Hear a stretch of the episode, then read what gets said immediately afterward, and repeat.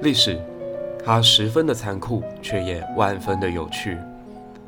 拨开层层迷雾，我们走进浩瀚的史料当中，看到最真实的事件本身。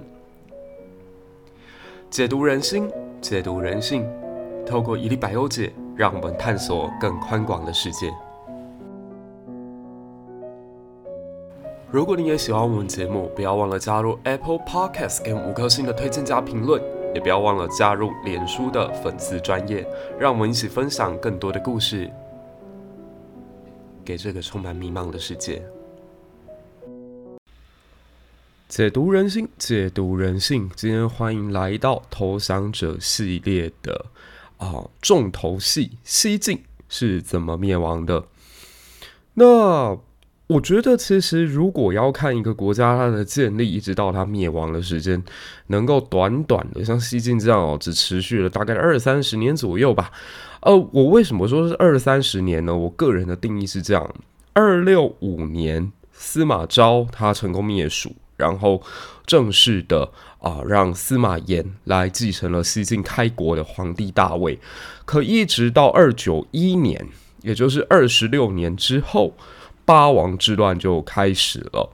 那西晋当然没有立刻灭亡，你知道灭亡的过程，它往往是啊、崩而不溃的，或溃而不崩的。它表面上还维持了它的形制，那内部已经完全腐烂掉了，这叫做啊溃而不崩。那另外一种状态则是表面上已经完全死透了，可实际上它里头有一些内核，包括它的统治技术，包括它的价值导向、哦，被延续了下来。那叫做崩而不溃。像隋唐帝国之间，隋朝它是灭亡了，可是它的均田制、它的科举、它的关陇集团，后来还是在唐朝呃，算是发挥很大的作用。那我就觉得这叫做崩而不溃。那溃而不崩呢，则是指内部体系基本上已经腐败殆尽，就这个王朝它只剩下一个空架子，老板还是那个老板，可底下的员工已经各自离心。那最具体的代表，我觉得应该算黄巾之乱之后的东汉吧，或者是安史之乱之后藩镇做大的唐朝，都有一点是溃而不崩的状态。那西晋王朝呢？西晋王朝它可以说是把“崩”跟“溃”两个字都发挥到了极限，而且只短短的维持二十六年的太平。那当然喽，这个太平我也是打括号的。很多人讲啊，这个晋武帝司马炎他登位之后，王朝迎来了一个中兴局面，史称太康之治。可是太康之治的水分，我个人觉得是非常巨大的。那到底是什么样的原因让一个国家可以崩坏得如此之快？好不容易结束了百年乱世，从黄巾贼乱一直到啊，金陵王气黯然收，王浚楼船下扬州，也不过才短短几年的时间，为什么它就灭亡了呢？那我们必须得从两个角度来切入哦。一个稍微玄幻一点，我个人觉得它在诞生的第一天。人往往都是如此，他怎么出生的就会怎么死亡。他成功的要素跟他最后失败的条件，其实基本上是同一件事情。所以，这个王朝可以很玄学的在讲，他在建立的第一天就已经注定了他不会有太长的国祚，甚至他的灭亡也一点都不让人意外。可是，如果从比较客观的角度来讲，王朝在没有经历过大规模的嗯社会阶级暴力性的流动，而仍然把持在同一批贵族的手上，那这种王朝建立之后，往往国祚都不长，这是历史的必然啊。举例而言，好了，像说西晋，因为它继承于曹魏，那曹魏所留下来的制度，曹魏所留下来的世家大族，延续从东汉一直到现在，其实都是同一批人，那。在古代这种独裁集权的社会里头，往往都要经过一轮非常暴力的、血腥的屠杀的灭绝式的，把整个王朝从根到底都被刨了之后，才有机会在这片土地上重新长出新的生态链来。所以，大战结束之后的王朝啊，基本上他的国祚只要是主君的政策还算正确的话，都可以延续好一阵子。像说西汉，它就建立在楚汉八年战争的基础，或者更久以前的秦灭六国战争的基础之上。那汉王朝就可以维持他几百年的统治，当然这也不是一个稳定的一个状态啦，这中间也爆发了七国之乱呢，或者是汉武帝他必须要去进攻匈奴来证明自己正统性跟合法性的存在。可西晋跟隋朝非常的像，他们得国的方式极为容易，我觉得不太想要用“德国不正”这四个字来形容。你去想想看，在中国历史上那些被称之为“德国正”的王朝，哪一个不是经过屠杀功臣？哪一个不是经过大型战乱？哪一个不是经过血腥的宫廷屠杀最后出现的？像说明帝国好了，朱元璋被称之为叫“德国最正”，可是你看朱元璋从起家之初一直到即位之后，他所做的事情，所对功臣做的那些血腥的。清除其实都不是我们所乐见的，也知道这对于一个社会、一个国家、一个体系的建构，不见得是一件好事。那德国正的呢，就是哦，经过这种战乱嘛，经过这种主君非常的残暴、血腥的统治。那德国不正呢？你去看看，好像说新莽王朝，王莽就被称之为德国很不正的一个状态，因为他是靠篡位的嘛。可是这个篡我必须得先刮胡刮起来，实际上是上一个王朝在自觉自身的统治力道已经不足，自身的官僚体系已经一边倒的倒向新的一个领导人的状况之下，他在万般不得已的无奈当中，把位子让给了有权有力者。王莽如此，曹魏如此，司马家如此，隋文帝杨坚亦然如此。可是你有没有注意到，曹魏也好，新莽也好，司马家的晋国天下也好，还是后来的隋朝国祚都不长，因为某种程度上，他们是透过世家大族妥协出来的产物。啊，举例而言好了，像说当时的司马家，因为他实际上出自于河内温县，所以跟河南地方的这些大家族进行了合作，最终取代曹魏的时候是得到大部分人的支持的。那包括荀家啦，包括贾家啦，包括杨家这些在曹魏时代有受到打压，或者司马家给予了大量的福利扶持起来的这些新氏族。那甚至连钟会家族啊，钟繇的这个后世子孙，其实都在这个篡位的过程当中扮演一个很重要的角色。某种程度上来讲啊，你也可以把晋朝当成是一家合伙公司哦。对于这些河南的世家大族来说，曹家才是那个大逆不道的。曹家叫做啊，唯才是举嘛。曹操当年在求贤令里面讲得很清楚，就你只要有才华，你只要有能力，那我不论你有没有德性，我都会用你。可实际上，这就是对世家大族开出了一枪啊！我不会再让你们垄断我啊国家的权力，我行政班底必须得松一松、更一更、换一换了。东汉那一套世家大族，什么四世三公，在我曹魏一代啊不会再产生。可这同时也得罪了很多既得利益者嘛，所以这才让河内的司马家有后来居上的可能性。透过高平陵事变，你可以看到，就是曹魏他一旦到了第二代、第三代，宗室不行了，他的家族内部的力量不够了，或者说他的接班人不如前几代那么的英明的话，那就很容易被取代。曹操之所以能够奠定自己的江山，很重要一程度是他的宗室大臣个个都非常的有能耐啊。举例而言，好了，像说在定军山之前曾经虎步关右，然后打赢了好几场战争，在平定马超的战争过程当中立下战功的夏侯渊。宗室大将夏侯惇，宗室大将守在樊城这一线的曹仁，宗室大将吴家千里驹曹休，刚出山就能跟张飞打得五五开的这一位非常厉害的宗室大臣，仍然是曹家的后世子孙。曹真也是啊，所以你可以看到曹家是靠着一代一代都非常精英优秀的这种啊、呃、血统。然后刚好跟曹操之间的关系又特别密切，才有办法巩固他的政权。可一旦这群曹氏宗族已经一代不如一代，到了曹爽的时候，明显压不住司马懿，那世家大族的反扑就会来得又快又狠。可司马家这边也留下一个毛病，他跟杨家合作。这个杨家呢，他在东汉时期也是四世三公。我以前应该有提过一位大才子，叫做杨修。杨修他其实跟袁绍的背景很相近，就是都出自于名门贵胄之后，同样都惨遭曹操毒手。可杨修的大家族，其实在杨修本人耍聪明，然后被曹操除掉之后，还是存在的。杨修他在《世说新语》里面有很多他的故事啦，例如曾经在宰相府中看到曹操在吃一块饼啊，然后在上头就发现曹操写了一盒酥，然后他就很开心的找了曹植以及底下一些幕僚一起把那一盒酥那块饼给吃掉了。那吃完之后，曹操暴怒，就说到底是哪一个王八蛋居然敢把我的饼给吃了？然后杨修就说啊，这不能怪我们啊，我只是谨遵相命啊。宰相大人，您在上面写了一盒酥，这不是一人一口酥吗？他就把那个盒字给拆开了。然后还有另外就是非常有名的绝妙好词碑啊，还有极乐事件。那杨修他的大家族在。呃，本人被清除掉之后，实际上仍然在延续。所以来到司马家篡权的时候，杨家当然立场上是站着司马那一边的。那另一方面，像说刚刚提到的贾家，贾家就比较特别一点。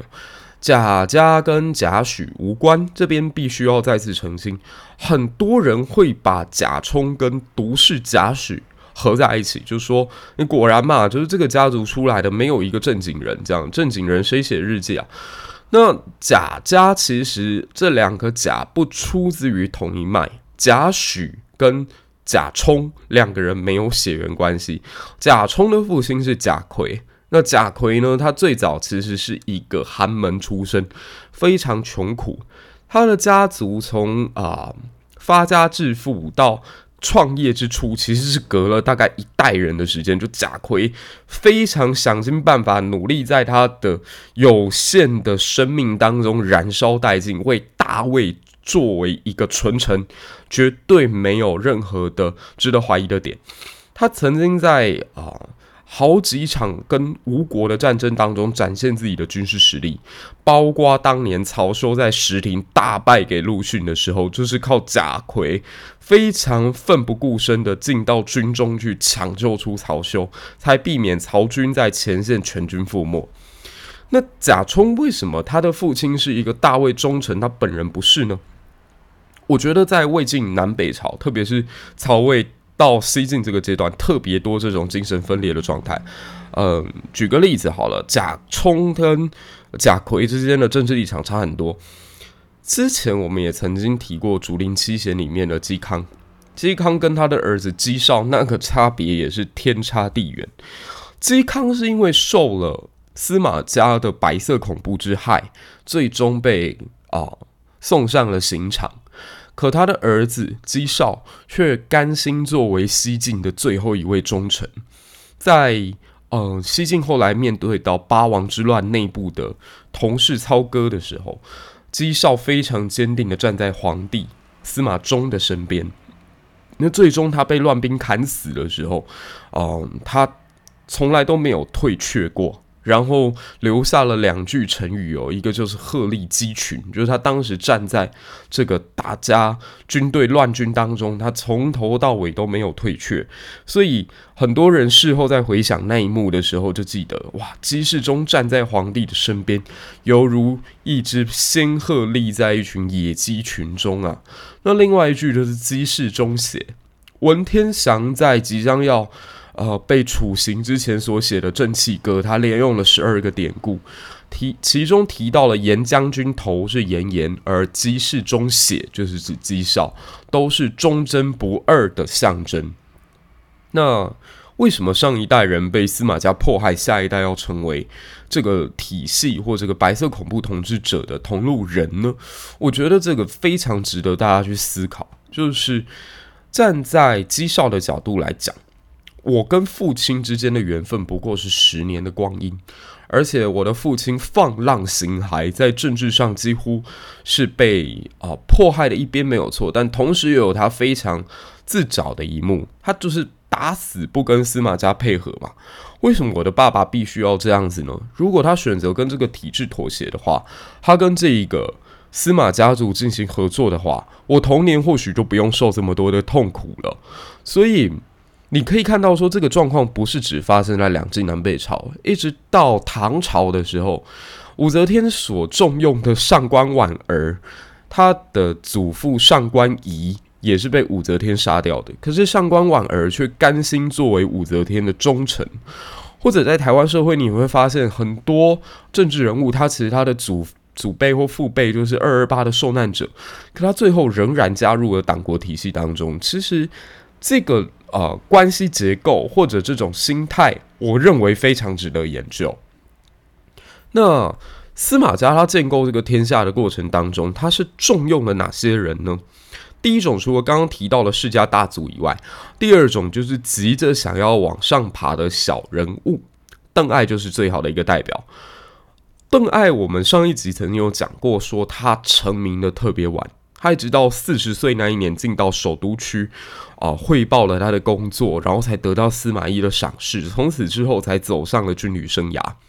可这个人飘得非常的快，他在进攻蜀汉的过程当中，不但是逼着自己的军队要跳下摩天岭，然后在这个过程当中，经过江油，有一个将军叫田旭，田旭就跟他反对，就是说道路这么的难走，然后胜算这么的弱小，为什么我们不退回剑阁道，一定要去抢这个功劳？就站在田旭这个员工的角度来看，谁都知道你邓艾在想什么。你不就是不想要被钟会踩在脚底下吗？你想要完成一个所谓的谷底翻盘吗？可你谷底翻盘可以，你赌上的股本是我们这些人的生命，凭什么我们必须要为你做出这样的牺牲？万一我们摔死了，我的家人远在北方，他完全没有任何音信。万一军队战败了，没有人能够帮我们收尸，那不就是为了满足你邓艾一个人的欲望而已吗？那邓艾从此之后就跟这个田旭算留下了一个心结哦，他非常非常不喜欢这个将领。那这个将领当然也知道，所以他最终在哦钟会造反的时候，当时司马昭已经知道了蜀川三地这三杰。邓艾、姜维跟钟会三个人都有不臣之心，所以必须要想办法除掉。那司马昭他重用了一个将领，叫做魏冠。魏冠这个人也很有趣，他长得特别的不错。这个家族后来出了一个男孩，叫魏介。魏介的死法应该是我看过最有创意的，是呃所谓被看杀。那他的这个祖父呢，魏冠其实也不是简单的人物，他非常懂得审时度势。就他进到蜀川之后，他就听闻了一个消息，自己的主君钟会正有打算造反的念头。那这个时候其实非常的危险，因为钟会当时在成都，他拥有十余万大军，他是蜀川当中最具影响力的那个人。如果他决定要造反，他们这些跟他从北方下来的将领，到底是要听命服从，还是应该要反戈一击？如果反戈一击，现在的钟会联合姜维，他们的军队、他们的人数，这里又是他们的主场，我怎么可能有胜算？可如果听命于钟会，真的造反去攻打司马昭，我的家人可现在都被扣押在洛阳啊！那他们可一个一个都要在在北邙山上变成亡魂了。所以怎么想怎么做好像都不太对。所以钟会有一次就召开大会，在大会之前，他跟姜维就讨论，我们是不是应该把这些从北方下来的将领一口气全部杀掉，然后底下的这些士兵就会乖乖听话。那姜维当然是赞同的，站在他的角度，无论怎么处理他都没有亏，因为现在国家都灭了。如果真的能够成功除掉这些魏国将领的话，那不就是为了大汉复国增加了一分希望吗？所以他当然是答应了。那钟会后来在那一场夜宴派对当中就宣布说：“各位啊，郭太后当年对我留有诏书啊，希望我能够征讨国贼司马昭。你们愿意跟着我一起攻打，一起讨伐不成的话，我们现在就杀回关中去。这样，那些从魏地下来的将领，个个都不太愿意。谁想要跟你钟会搞这一套？如果我的妻儿老小现在都被扣押在洛阳，司马昭哪颗心不对劲了，把他们全部都送上北邙山，那我们怎么办？可如果现在我们不听话的话，我的人头就交代在这里了，我的故事就写完了。所以这群曹魏将领个个面面相觑，这样，然后钟会就下令说：“来，不管，都给我签字。”这签字可就很有意思了。就如果一旦造反成功，各位列相封侯的当然不在话下，因为你们都有名单嘛。万一失败，你们一个也不要想跑。如果我失败了，你们个个也得跟着我一起人头落地，等于是把大家一起绑上自己的战车了。这钟会的计策也是够毒辣的，不愧是曾经杀害过嵇康、搞死夏侯玄的男人。那在这个阶段。狐狸也跟这一位田旭还有魏冠的反应就很有趣，他们各自要么装病，要么装自己现在的状况不太行，然后私底下则慢慢的等待下一步的到来。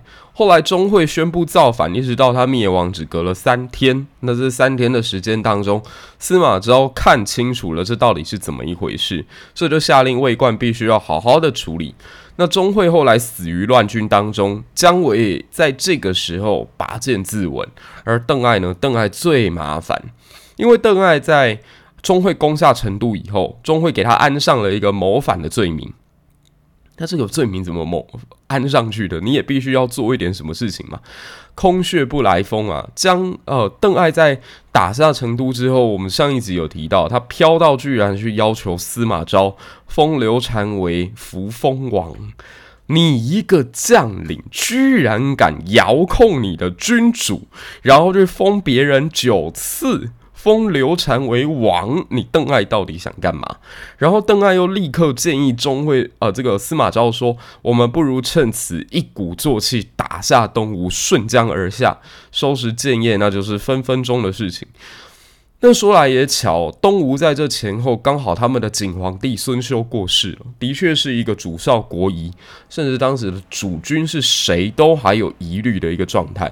可是对司马昭来说，他这次伐蜀本身没有想要灭掉蜀汉，他不过就是想往上进一进，成为晋王而已。他想要封为王爵，所以他对一统天下还没有那么大的兴趣，或者说时间还不成熟。他自己当前已经没有这样的一个哦迫切性存在，他只感受到邓艾，你这个老家伙似乎贼心不死啊。还想往上的人，应该不是我司马昭，而是你邓艾邓世载吧？所以司马昭回复邓艾的那个言辞，就已经越来越看得出来杀气了。大概是跟他讲说，这件事不干你的事哦，你就别插手管理了。那钟会当然抓准了这个心态，后来在模仿邓艾的笔迹写信给司马昭的时候，各种不礼貌、不客气，所以司马昭就下令把邓艾。押回来受审，那毕竟邓艾是在前线立有大功的，所以不可能立刻就一指白绫下去要他死在当场。那当然是要押回来。可现在好了，原本指控邓艾造反的人自己造反了，那可怎么处理？所以这就交给魏冠了。魏冠自己也清楚啊，邓艾是呃眼睁睁的看着自己把啊、呃、谋反罪名给吞下来的人。如果邓艾回到朝中跟司马昭说：“诶，这个魏冠呢，首鼠两端，或者他跟我也是一伙的。如果要处决我的话，顺便连魏冠一起，那魏冠不就吃不完兜着走吗？所以魏冠这个时间段，他也必须得让邓艾死。那派谁去呢？你要注意，这个时候白手套的作用就很重要。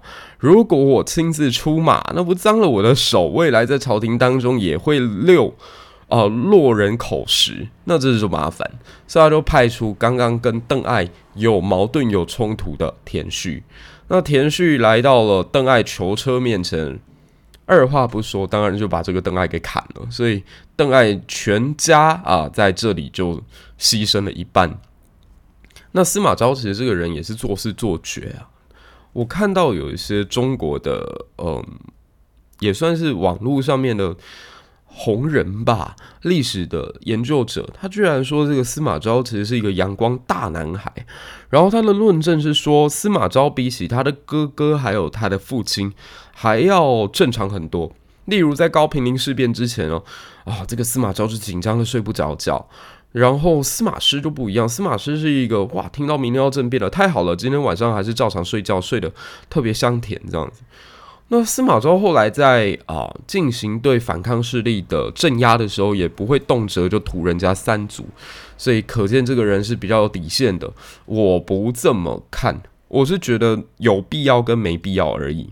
就站在司马懿跟司马师的角度来讲，他们两个人是在刀口舔血的风险当中艰苦的创业啊，所以那个阶段当中很多事情他。纵使不想做，也得必须做啊！举例而言，好了，像说司马懿最为人诟病的，就是在高平陵事变结束的时候，跑去对着洛水起誓，说我绝对不会对曹爽怎么样，然后还要蒋济当朝太傅来做自己的保人，然后把曹爽诱骗回洛阳之后，一灭三族。其实，在古代，这种不遵守诺言的人，他基本等于不尊敬山川神灵，不尊敬整个社会道德伦理秩序，是应该受到全社会谴责的。算是毫无信用可言的这一件事情哦，我必须得讲啊，这也他也没办法，不然你如果真的把曹爽给留下来了，哎，曹爽底下门人这么多，万一何晏啊，还是丁密啊，他们忽然间哪个家伙又想到了一个翻盘的招数，那司马懿忙这一辈子不就白忙了吗？所以他为了能够帮自己的儿子孙子清扫当前的障碍，他这只手必须得黑，心必须得狠，这都是标准配备。那司马师的阶段其实也是啊，你看司马师多可怜，他远征个淮南二叛，结果被一位叫文鸯的大将军吓到眼珠子都掉出来。你说他出手能不快很准吗？这些反叛的力量还这么的强大的状态之下，他是不得不心黑啊。可来到司马昭的时候，这个时间段基本朝臣都已经被他扫得干干净净了，他纵使心再黑，也会有所保留。嗯，这么讲吧，创业第一代人很多是欧秀，创业第二代人就可以穿上白西装，创业第三代人他就可以已经不食人间烟火了。可是这不代表那个不食人间烟火的贵公子哥就一定比起他的祖辈父辈来得更加温柔善良和阳光。我觉得这完全是两回事哦。所以司马昭其实一点都不阳光。我们就拿邓艾这件事好了。他在明知道邓艾是被冤屈的，明知道他在蜀中遭遇到了非常不公平的待遇，已经被杀掉了。你猜司马昭怎么对付邓艾留在洛阳的家人？啊，答案是把他们都给夷灭了。可见我对这些所谓从底层爬上来的人，他只是我的工具。一旦这个工具失序失控，甚至现在已经不太好使用了。我就把它斩草除根，而且毫无道德上的压力，也没有什么后续的风险。所以魏冠啦、司马昭啦这些出自于名门士族的人，你会感觉到说他们一直都有一个默契，就是彼此再怎么争斗，我们都是同一等级的。那这个问题就来了，如果说你司马家天下靠的是这一群世家公子哥把你挺上位。你有可能在得到权力、坐上皇帝宝座之后，真的对他们大动干戈吗？那势必就不可能，因为他们都是跟你一起创业打拼出来的。那再来是司马昭后来也过世了，轮到司马炎。我们刚刚看到一条曲线，就是以创业者的角度来讲，第一代艰苦卓绝，到了第二代就可以有很多事情比起前面来的更加温和、更加平缓。到了第三代、第四代的时候，他从出生某种程度上面，他的祖父就已经把他该做的事情全部都做完了。你说这个人会有什么样白手起家的那种艰苦卓绝、奋斗的精神吗？不可能，因为人没有迫切性的时候就不会努力积极。这换成任何人都一样啊。举例而言好了，像说你看到在班上他会疯狂努力去运动的。学生，要么他是天生就真的很喜欢体育，要么他一定是受到什么样的刺激，忽然想要追某一个女生啊，忽然间被大家嘲笑啊，忽然间因为看到了某一个健身网红的那个影片，让他觉得非常的羡慕啊。如果没有这些外在刺激的话，他不会无缘无故突然间跑去运动的。同样的，你会看到说现在啊，在一个社会上，他真的努力在想办法要去开创自己事业的人，他一定有受到某一些迫切性。如果我现在已经财富自由，如果我现在祖父已经把我这辈子该努力的事情都做完的话，我可能也会躺在家中或者云游四方，我可能也不会努力的想要来做点什么。那同样的，司马炎他在上位的时候发现，嗯，我已经是晋王了，嗯，朝廷当中已经听不到其他反对我的声音了，嗯，世家大族已经通通都愿意跟我合作了，淮南前线基本上已经没有什么紧急军务了，东吴帝国看起来在孙皓的折腾之下也已经完蛋了，那我不就躺赢了吗？我这一辈子还有什么好努力的？所以他所有的啊、目标方向，你会发现司马炎跟好色这两个字完全没有办法脱离关系。司马炎在当上皇帝之后，最有名的事情就是他发明了羊车。羊车呢，是他当时后妃实在太多，大概有好几千人吧，所以他实际上也不知道晚上应该要去跟谁睡觉。那当时他就叫底下的人找一台车子，用羊拉着，然后等羊停在哪一个宫殿，他就去临幸哪里的妃嫔。那后来妃嫔们为了要吸引到那个羊只可以停在自己的宫殿面前，所以就把啊门庭前面插上了竹枝，撒上了盐，然后吸引羊留下来。这是非常荒谬，很荒唐。可是从另外一个方面来讲，就是对司马炎来说，他好像人生也没有其他更大的追求，而且他的确也是宽厚。你可以看到他对底下那些大臣，不要说大臣好了，这样来自于外邦的这些投降的国君，他都显得特别的宽宏大量。像说孙皓，孙浩有一次就看到那个司马炎在跟大臣王继下棋，然后王继这个人就是比较在皇帝面前没有什么仪态吧，完全不懂礼貌，所以他就做了一个不是特别有礼的动作。然后孙浩看到之后，就突然间扑哧一声跟皇帝讲：“你知道吗？这如果发生在以前我们东吴，我一定把他的人皮给剥下来。跟你的脾气就是好，所以你能够忍耐这样。”然后当时这个 司马炎也只是笑一笑，就听到一个孙皓如此的暴论，他也并没有太多的反应。然后还有一个大臣就跑来跟皇帝讲啊：“皇帝，你。”如果要比的话，就是司马炎有一次突然间问大臣说：“哎，你觉得我比起汉朝的几个皇帝，我会像谁？我像刘邦吗？”然后大臣就告诉他说：“你连桓灵都不如啊！”然后那个司马炎当下就傻住，我说：“桓帝灵帝是亡国之君，我是开创国家的。”第一代，为什么你会把我跟这两个人相比？这样，就那大臣居然还补了一句说：“因为你跟桓灵二帝一样，非常贪财好色，而且人家贪了财，人家卖官鬻爵，至少还花在国家财政上，不像你，通通拿去养女人了。”然后司马炎面对到一个这么巨大的羞辱，他居然也只是笑一笑，没有做其他的反应。那为什么呢？还是回到刚刚那个逻辑，你的统治核心，你的基础就是这群世家大族，所以这群世家大族怎么样羞辱你？对不起，你们表面上是君臣，实际上是合伙人，甚至这些人就是跟着你父亲、祖父他们打拼一路篡位所走过来的功臣，你能奈他如何？好，多讲这个王继一嘴哦。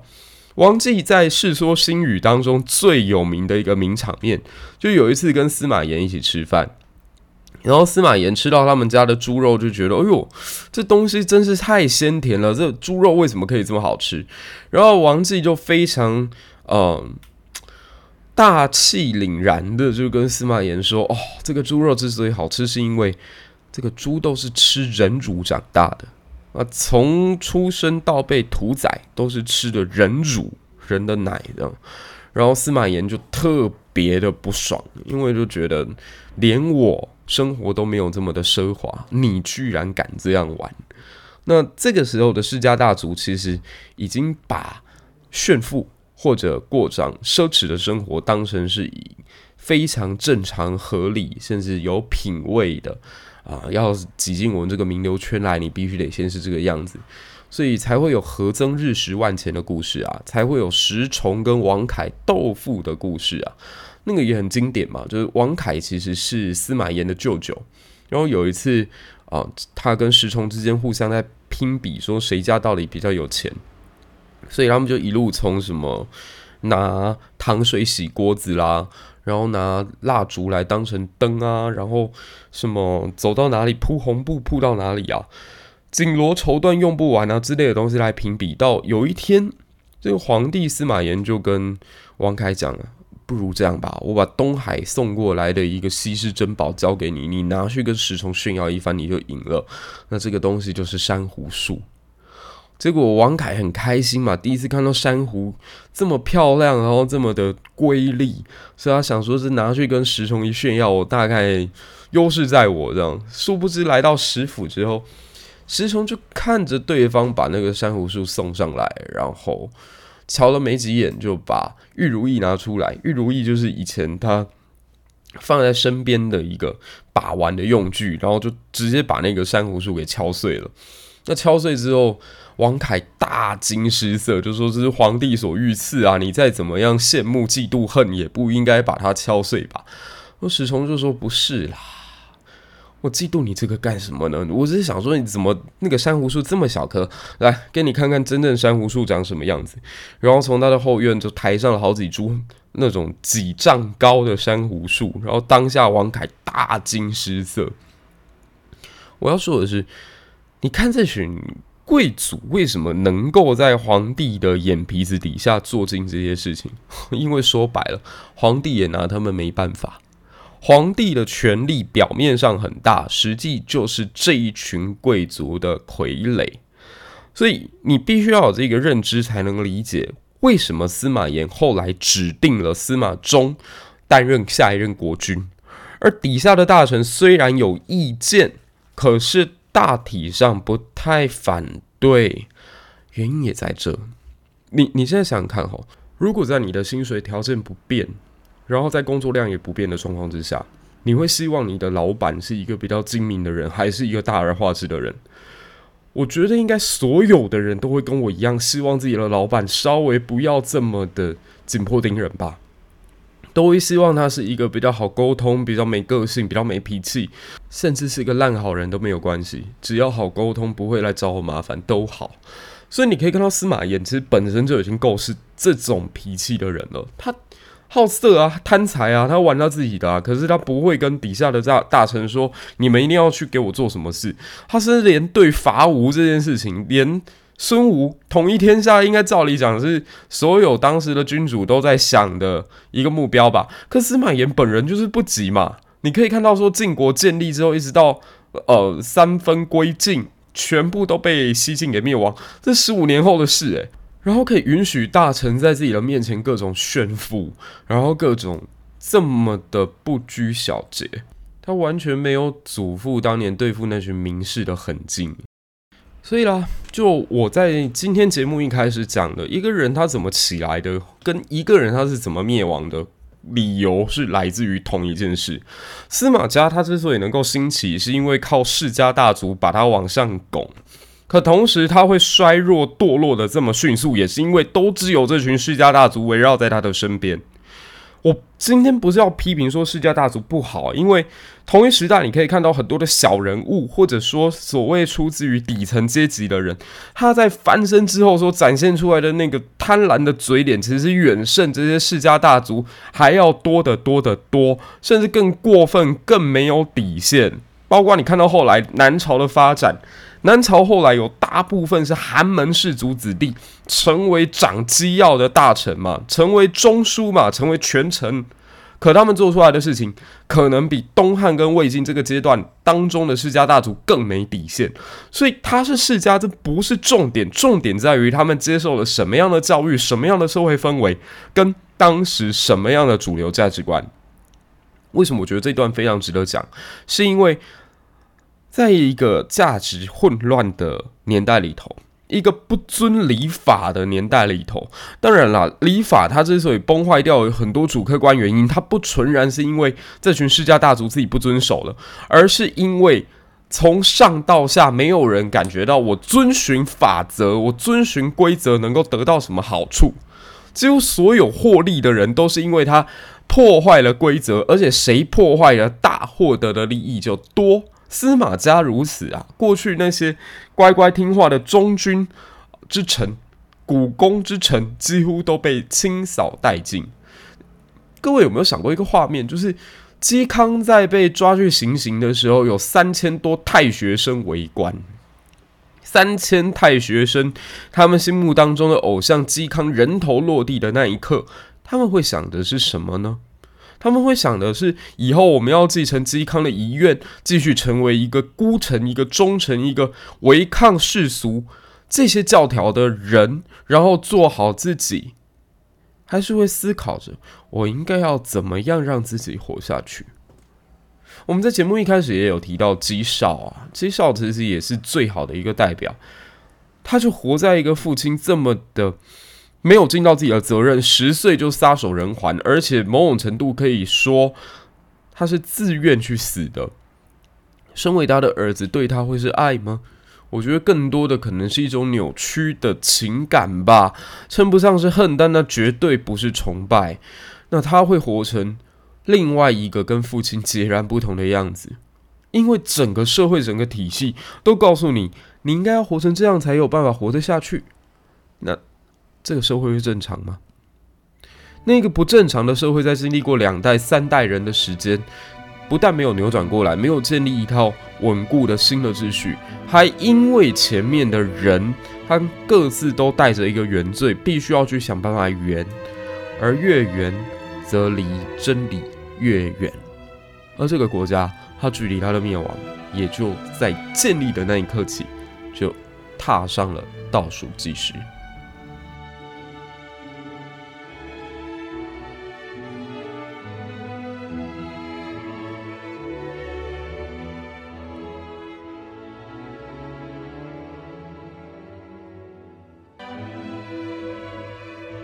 喜欢节目的话，不要忘了到 Apple Podcast 给我们五颗星的推荐加评论，也不要忘了加入我的脸书粉丝专业以及我的 Instagram。我们在下一集更精彩的故事当中再与大家相遇。伊丽白优姐，解读人心，解读人性。